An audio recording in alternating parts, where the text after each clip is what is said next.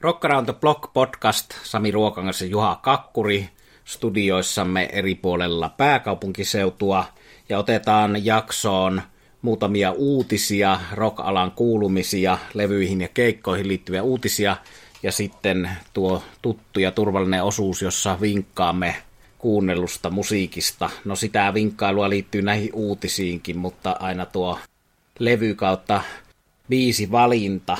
Minkälaisia uutisia, Juha, löytyy sinun suunnaltasi tähän alkuvuoteen? Sekä kotimaan että ulkomaan uutisia ja aloitetaan näillä kotimaan uutisilla, jos toki näitä voisi kutsua kansainvälisiksi uutisiksi. Otetaan käsittelyyn aluksi pari Hanuroksissa vaikuttanut herraa. Sam Jaffasta aloitetaan hänen muutaman vuoden takainen elämänkertakirjansa Tie taipuu julkaistaan nyt englanniksi. Ja nimi on aika lailla suoraan käännetty englannin kieleen The Road Bends. Tämä kirja julkaistaan, tämä englanninkielinen versio huhtikuussa, mutta sitä voi jo nyt tilata Rare Bird Booksin kautta ennakkotilauksessa ja saada sitten se nimmarilla varustettuna. Ja tuohon kyrkeen on muuten mahdollisuus sitten hankkia tuollainen audio vinyyli, siis audiokirja vinyyli, jossa on myöskin Sami Jaffan tekemää musiikkia, eli kun pistää vähän sitten hintaa ekstraa, ja se on mahdollista saada joko mustana vinyylinä tai sitten tuo tuollaisena niin kuin tänä päivänä muotoon tuollainen splatter vinyyli, mikä sen suomeksi olisi. Näyttää siltä, niin kuin sinne vinyyli olisi roiskittu jotain. Se ehkä on se paras termi, eli Sami Affan elämänkerta, englanninkielinen versio ennakkotilattavissa. rarebirdlit.com on osoite, eli rarebirdlit.com. Ja sitten toinen Hanoi-rokkari, Nasty Suicide, hänkin on aktivoitunut, eli siis Jan Stenfors, hänellä on uusi bändi Stenfors, jossa on hänen lähisukulaisiaan mukana. Vielä tämän vuoden aikana on tulossa albumi Rolling Recordsin omalla levymerkillä, ja ensimmäinen biisi, Then It's Gone, on jo julkinen, sitä kannattaa jo tuota YouTubesta ja suoratoista palveluista etsiä, ja tuosta kappaleesta nyt vielä ikään kuin tähän hetkeen saakka on ollut kuunneltavissa pieni pätkä ja sanotaan, että, että jossain tuolla Eaglesin Pink Floydin jossain siellä maailmassa ainakin tuon pätkän perusteella liikutaan. Toki olen siis kuullut noin 15 sekuntia, että älkää nyt vetäkö liian pitkälle meneviä johtopäätöksiä. Mutta siis Nasty Suicidein eli Jan Stenforsin uusi bändi Stenfors julkaisee tämän vuoden aikana levy. Ja otetaan sitten vielä kolmas setti maailmankuuluja poikia. Tähän voi tytönkin laskea mukaan.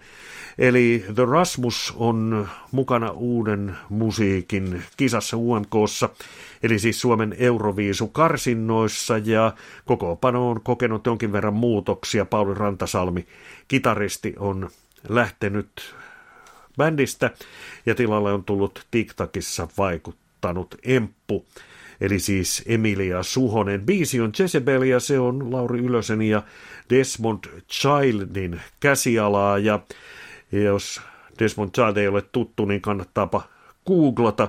Sieltä löytyy tällaisia bändejä kuin Aerosmith, Inexes, Kiss ja artisteista mainittako Alice Cooperia, näille ja monille muille mies on tehnyt hittejä aivan tolkuttoman määrän.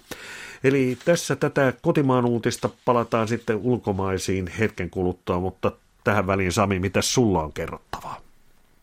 No ennen kuin mennään omiin uutisiin, niin, niin kommentoin tuota Rasmus-uutista sen verran, että minun teki tuollaisessa huumorimielessä suuren vaikutuksen tuossa Helsingin Sanomien jutussa, jossa kerrottiin bändin nykytilasta ja tuosta Desmond Childin tosiaankin tunnetun biisinikkarin kanssa tehdystä biisistä, niin siinä lehtijutussa Rasmuksen Lauri kertoi, että hän sai idean tähän biisiin lentäessään Havaijilta – Kreikan pikkusaarelle. Ja siitä, siitä tuli mieleen, että näin, näinhän ne hyvät biisit syntyvät, mutta siitä jutusta jäi puuttumaan se faktatieto, että Lauri on tuon tapauksen aikoihin asunut itse sillä Havajilla ja tämä Desmond Child on asunut osittain osa vuodesta siellä Kreikan pienellä saarella, eli ihan kodista toiseen siinä lenneltiin, mutta tekee vakuuttavan kosmopoliitti vaikutuksen kertoo saaneensa biisi idean lentäessään Havailta Kreikan pienelle saarelle. Mutta tämä kaikella rakkaudella ja tosiaan Desmond Childin levyjä löytyy omasta hyllystäni ihan hänen nimissään tekemä albumia sitten noita tosiaan noita Alice Cooperin Poisonista lähtien noita noita biisejä, mitä aikanaan tuli kovasti vertailtua, että kuinka paljon joku Bon Jovin biisi muistuttaa Bonnie Tylerin biisiä, ja siellähän on osa näistä Desmond Childin tekemistä tai hänen kanssaan tehdystä biisistä aika lähellä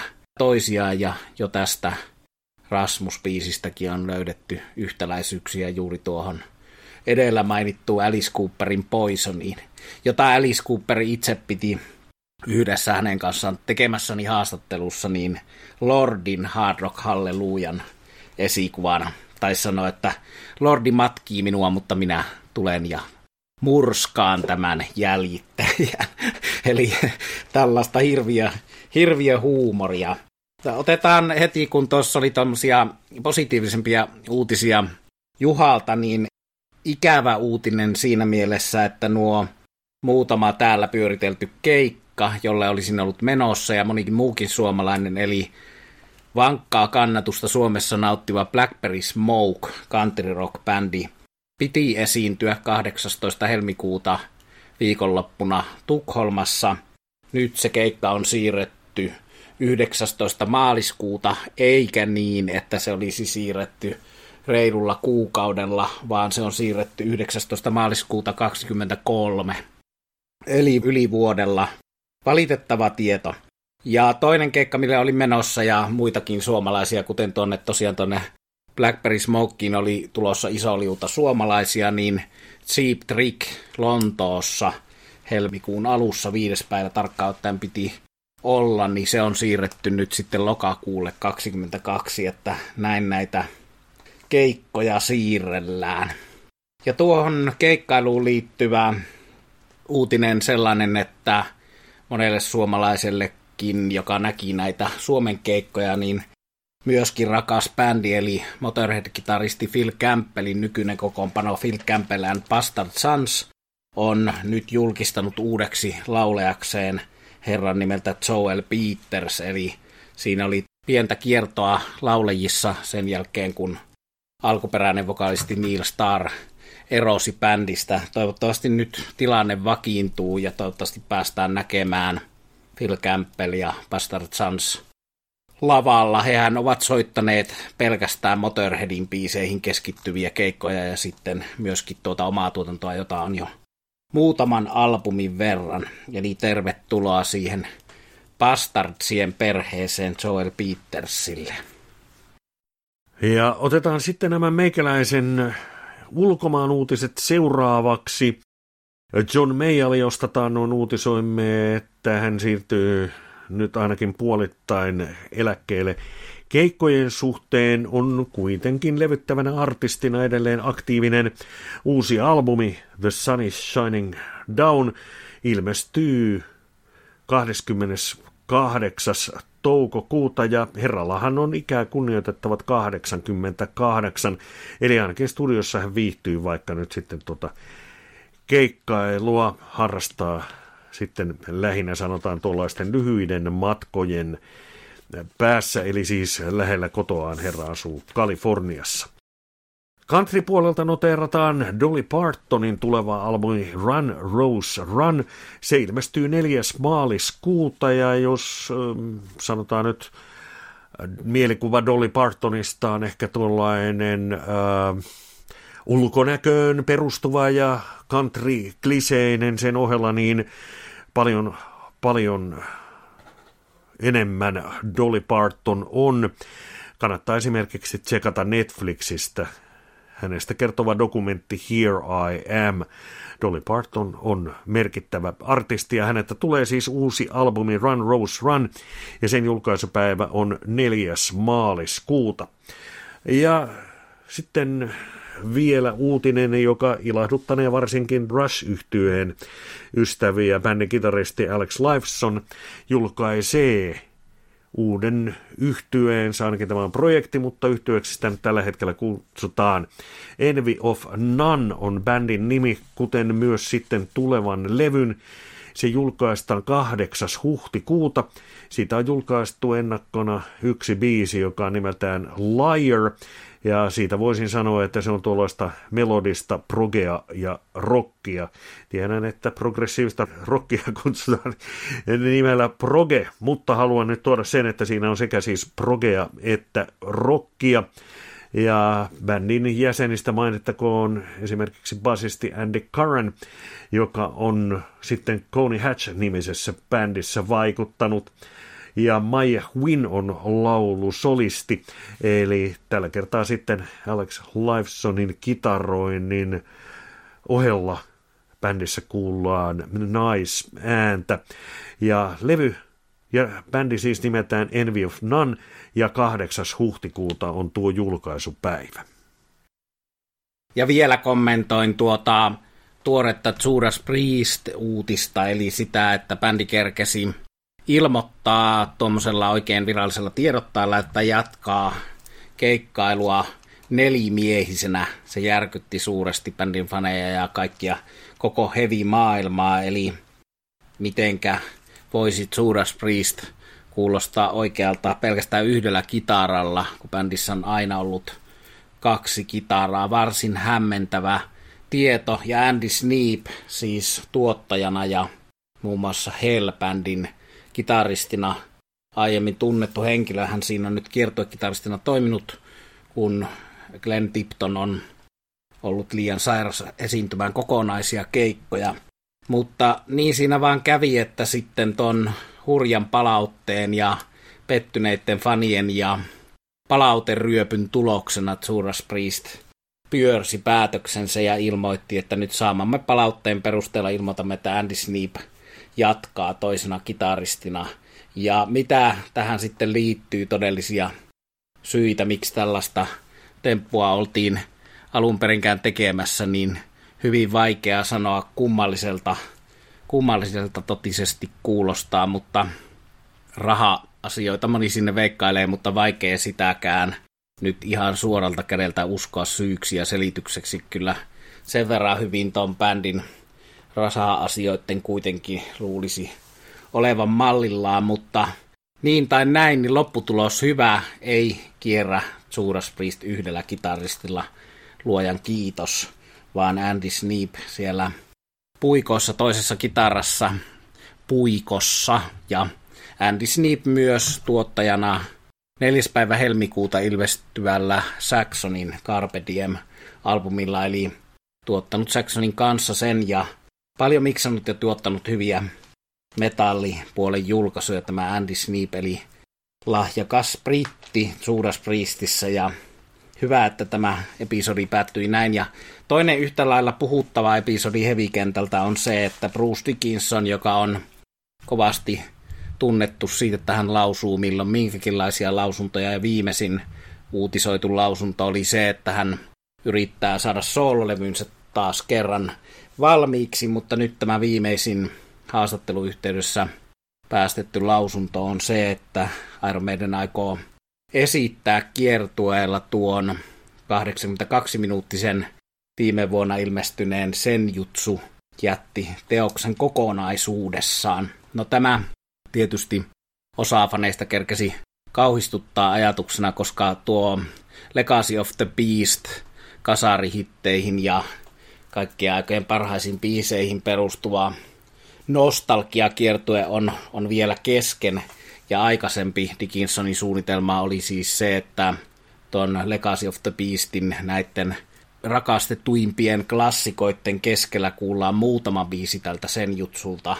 Mutta ilmeisesti nyt kysymys on siitä, että vasta tämä Legacy of Beast kiertueen jälkeisellä kiertueella sitten silloin, milloin sen aika koittaa, niin koko sen juttu soitetaan. Ja itsellä on mielessä tuo 2000-luvun aika, jolloin A Matter of Life and Death albumi Iron Maiden soitti sen kokonaisuudessa ja se oli hyvä ja rohkea ratkaisu.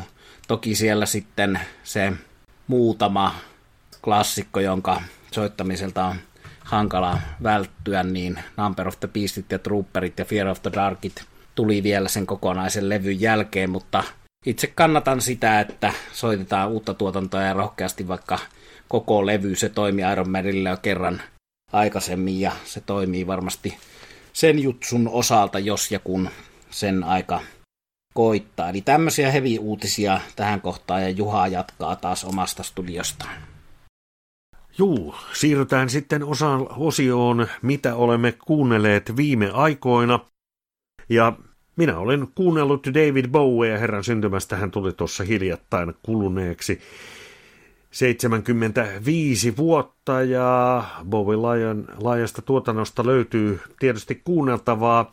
Tällä kertaa nostan esiin albumin Diamond Dogs. Se julkaistiin vuonna 1974 ja oli ikään kuin osa tuota sen vuoden siirtymävaihetta, jossa rockari Chicky Stardustista tuli Soulmies. Tämä levy menee vielä sinne rock-osastoon. Bowiehan oli hyvinkin luomisvoimainen. Häneltä ilmestyi tuona vuonna paitsi tuo Diamond Dogs ja siltä kiertoilta tehty live-albumi David Live, niin loppuvuodesta sitten se soul-albumi Young Americans. Myöhemminkin Tämän vuoden materiaalia on julkaistu live-albumeina, uusina sellaisina, ja vuonna 1975 hän tuota vuotta dokumentoitiin Cracked Actor dokumentissa, jota on täällä Suomessakin Yle Areena näyttänyt. Tuo Diamond Dogs on hyvin tuollainen apokalyptinen tulevaisuuden fiktiota, joka nojaa esimerkiksi George Orwellin kirjaan vuonna 1984.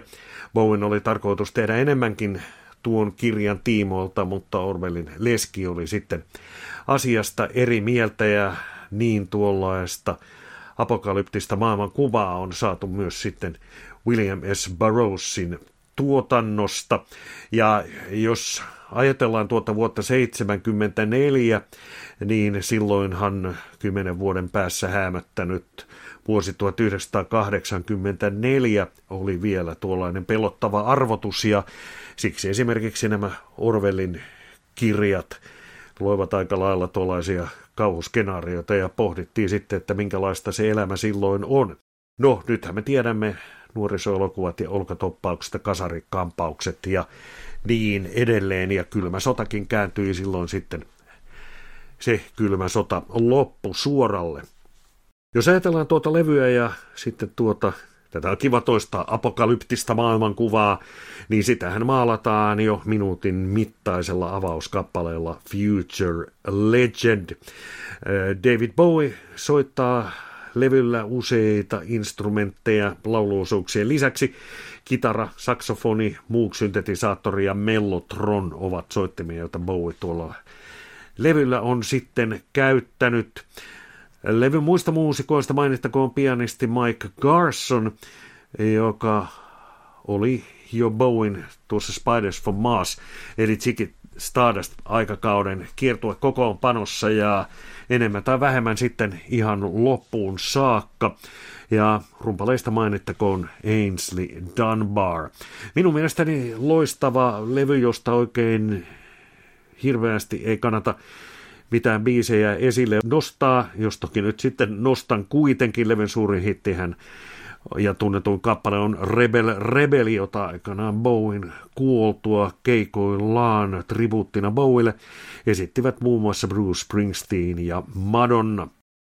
Rebel Rebelin lisäksi sellaiset kappaleet kuin Sweet Thing, Rock and Roll With Me ja oma suosikkini 1984 ovat hyviä esimerkkejä levyn tuotannosta.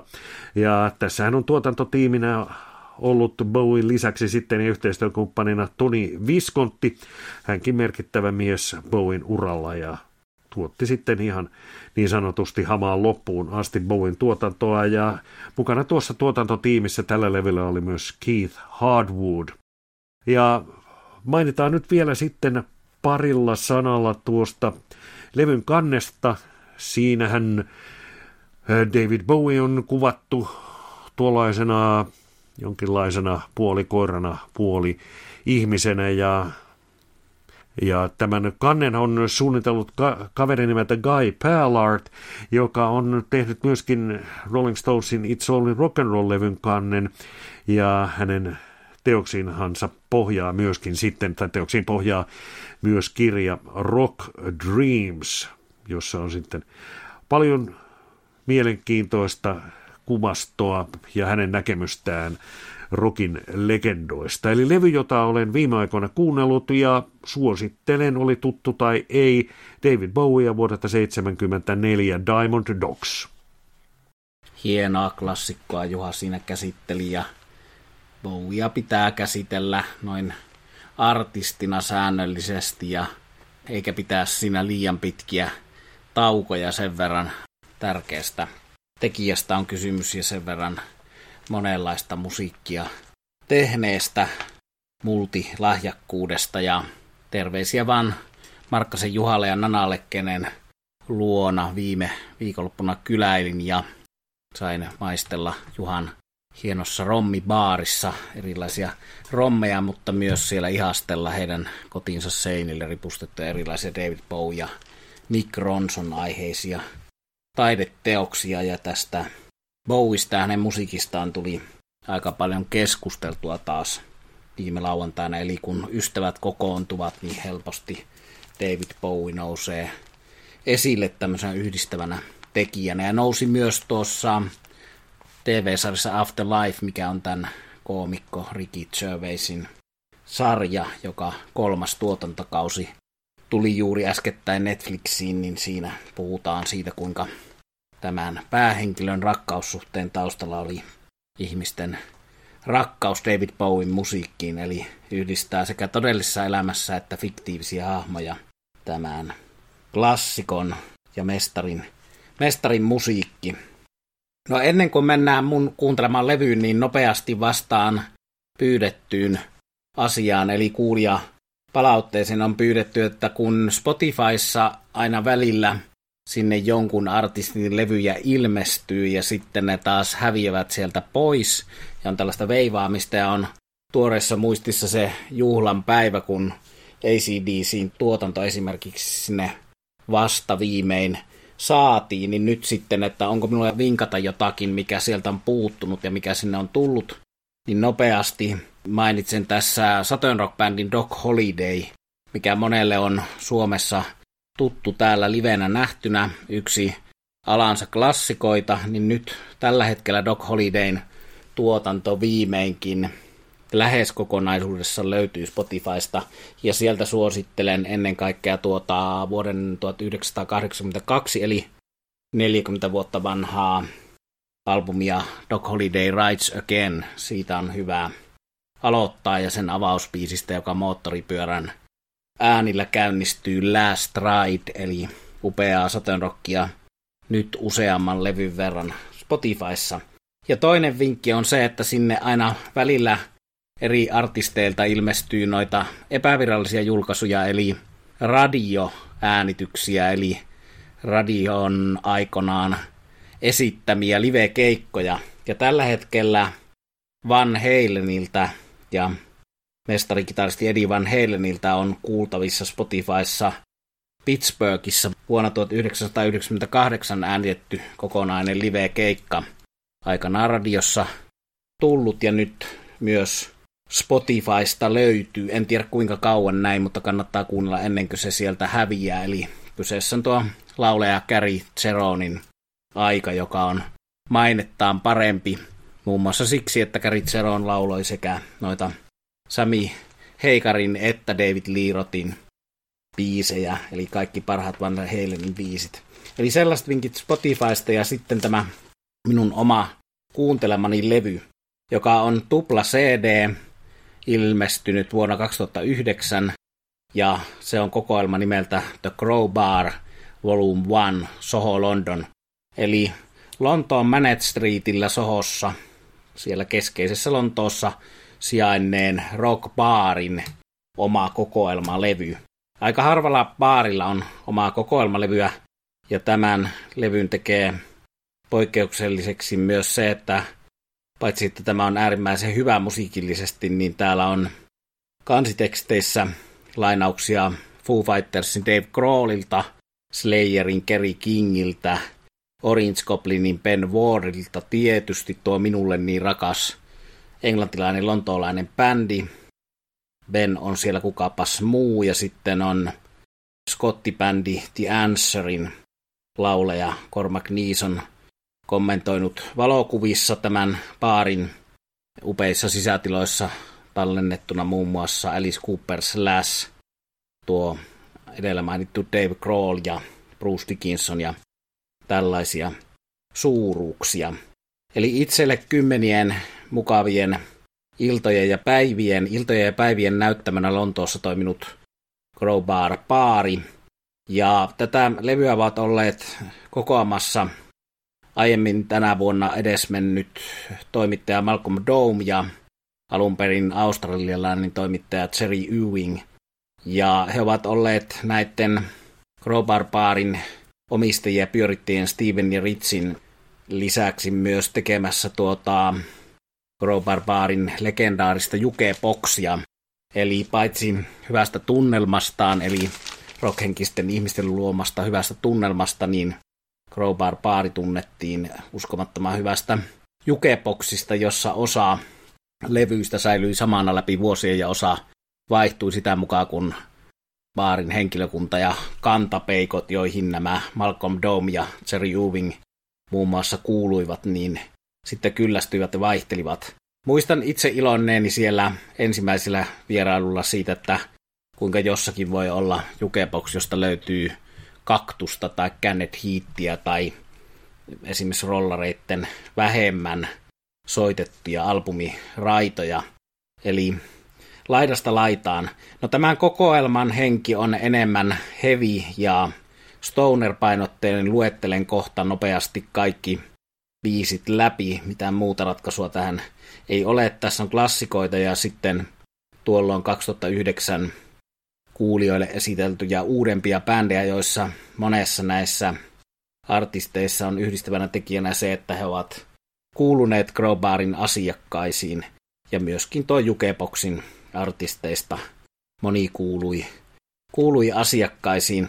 Eli sen verran täytyy tässä nostalgisesti kaiho mieltä laskea yllemme, että baarialalla on koronan myötä ollut suuria hankaluuksia ja tämä Crowbar kuuluu näihin uhreihin, eli baari on kuollut Lontoon Manet Streetiltä koronan aikana.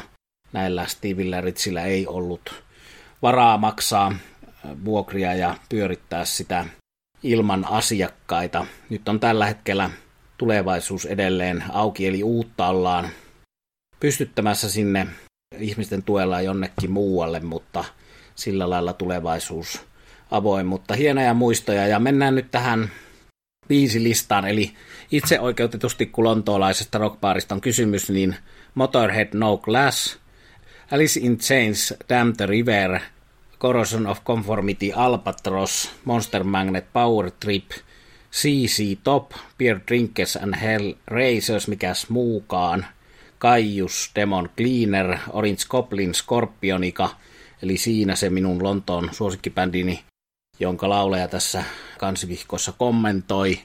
Testament, The Evil Has Landed, Karkas, Hard Work, Taint, Drunken Marksman, The Answer, Come Follow Me. Tässä tämä skottibändi, joka aika lailla muistutti noita Rivalsansia, Black Rousea ja kumppaneita, joka on turhankin hyvin nyt unohdettu, mutta The Answerin levyt kannattaa aina välillä hyllystä kaivaa.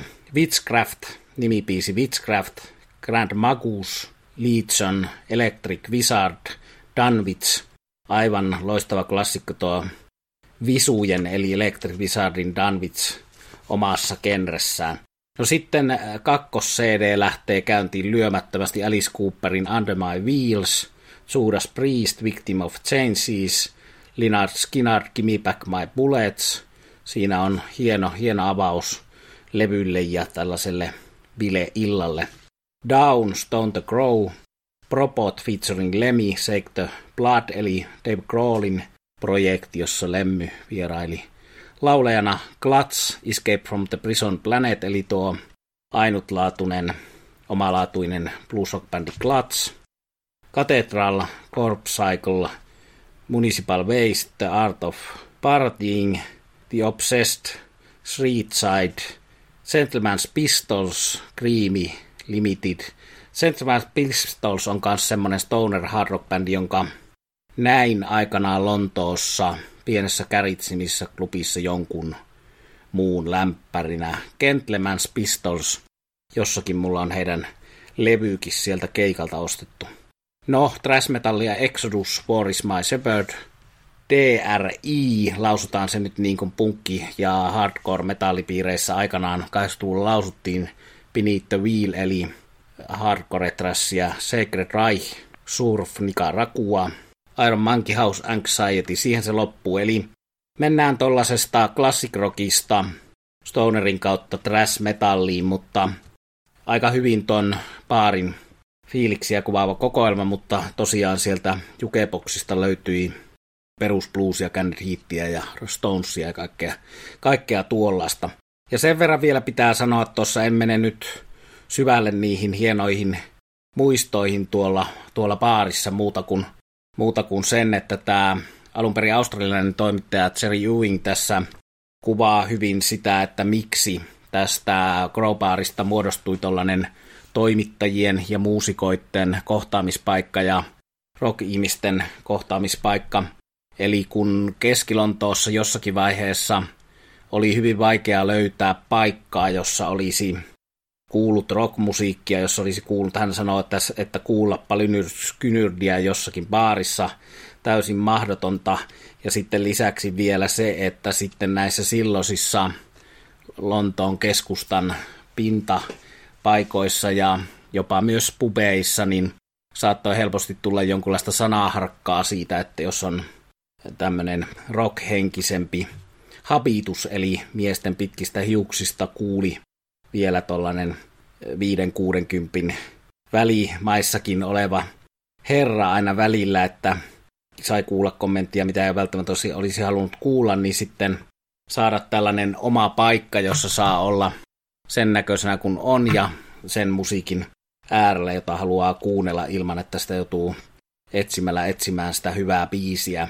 Eli rockväen kokoontumispaikka, jossa minä muistan nyt sitten ainoan muiston tähän, jonka sieltä kerron tästä eri ikäjakaumasta. Siellä oli toki nuoria juuri alkoholi anniskelu iän saavuttaneita ihmisiä ja monien sellaisten kanssa juttelin. Ja tämä Malcolm Dome oli tosiaan kantapeikko, joka monesti minunkin juttu sille siellä tuli ja on siitä hienoja, hienoja muistoja. Mutta sitten muistan tällaisen pariskunnan, joka oli iältään yli 60 kumpikin.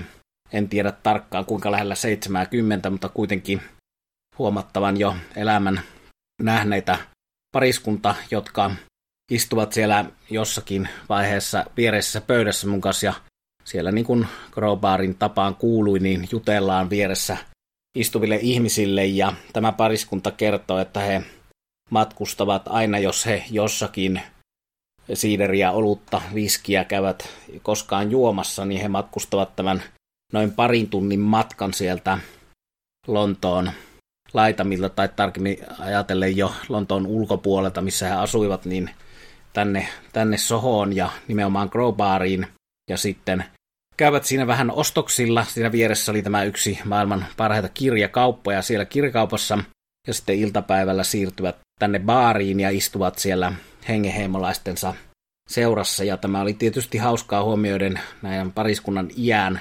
Tämän herran suosikkibändi oli Iron Maiden ja rouvan suosikkibändi oli Rob Zombie. Ja he juttelivat hyvin mukavaan sävyyn rockmusiikista eri ikäisten ihmisten kanssa siellä, eli tällaista yli ikärajojen ja kansallisuuksien ulottuvaa ystävyyttä. Ja nyt kun baari on toistaiseksi kuollut, niin on hyvä muistella sitä tämän siellä soineen musiikin ja siellä käyneiden bändien kautta. Mä teen tähän meidän tämän lähetyksen soittolista yhteyteen nyt suoraa kopiota tästä levystä, jota ei löydy Spotifysta, mutta tämän tyyppisen soittolistan, jossa on osa näistä biiseistä. Eli kiitoksia kaikesta. Crowbarille moni suomalainen ja tätäkin kuuntelua muukin on siellä käynyt. Manet Streetillä Lontoon sohossa. Toivotaan, että herää vielä henkiin tuollaista kokoontumispaikkaa ja tuollaisia kokoontumispaikkoja tämä maailma tarvitsee. Toivotaan, että pääsemme tästä nyt sitten siihen normaaliin elämään mahdollisimman pian ja, ja nauttimaan tuollaisesta meiningistä. Ennen kuin pistetään tämä lähetys nippuun, niin muistutan, että kun elämme tätä vaalien aikaa, niin kannattaa mennä Spotifyhin, etsiä sieltä Alice Cooper Spotifyhin tai sitten tietysti YouTubeen, niin näkee kuvan ja etsiä sieltä tai omalta cd tai vinyliltä, mistä tahansa, mutta YouTube tietysti nostetaan tässä nyt eniten esille, kun siinä on kuvakin. Eli Alice Cooperin Elected ja sitä kannattaa sitten soittaa vaalien kunniaksi tai protestina tai ihan missä mielessä vaan täysillä. Tämän jakson ja podcastin tekijät Sami Ruokangas ja allekirjoittanut Juha Kakkuri vetäytyvät nyt sitten, huoma puhun meistä jo kolmannessa persoonassa, he vetäytyvät nyt sitten etsimään lisää musiikkiuutisia ja kuuntelemaan levyjä, joten tässä tämänkertainen Rock Around the Block podcast. Kiitos kuuntelusta.